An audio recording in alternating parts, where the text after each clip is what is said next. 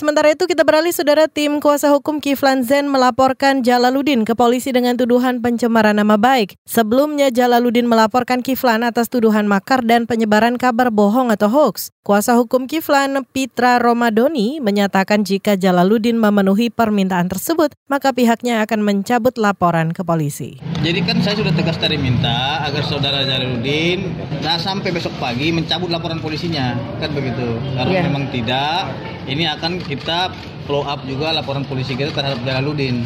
Kan begitu. Karena apa? Karena Pak Kiflan Jain itu menjawab keterangan daripada penyidik itu sesuai dengan dasar dan ada dasar hukumnya. Betul. sesuai dengan undang-undang juga kan begitu.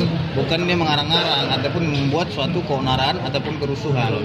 Kuasa hukum Kiflan Zen Pitra Romadoni menambahkan Kiflan telah memberikan klarifikasi saat pemeriksaan di polisi hari ini. Kiflan mengklaim tak punya niat melakukan makar. Bekas Kepala Staf Komando Cadangan Strategis TNI Angkatan Darat itu mengaku bukan inisiator aksi demonstrasi di depan gedung KPU dan Bawaslu pada 9 Mei lalu.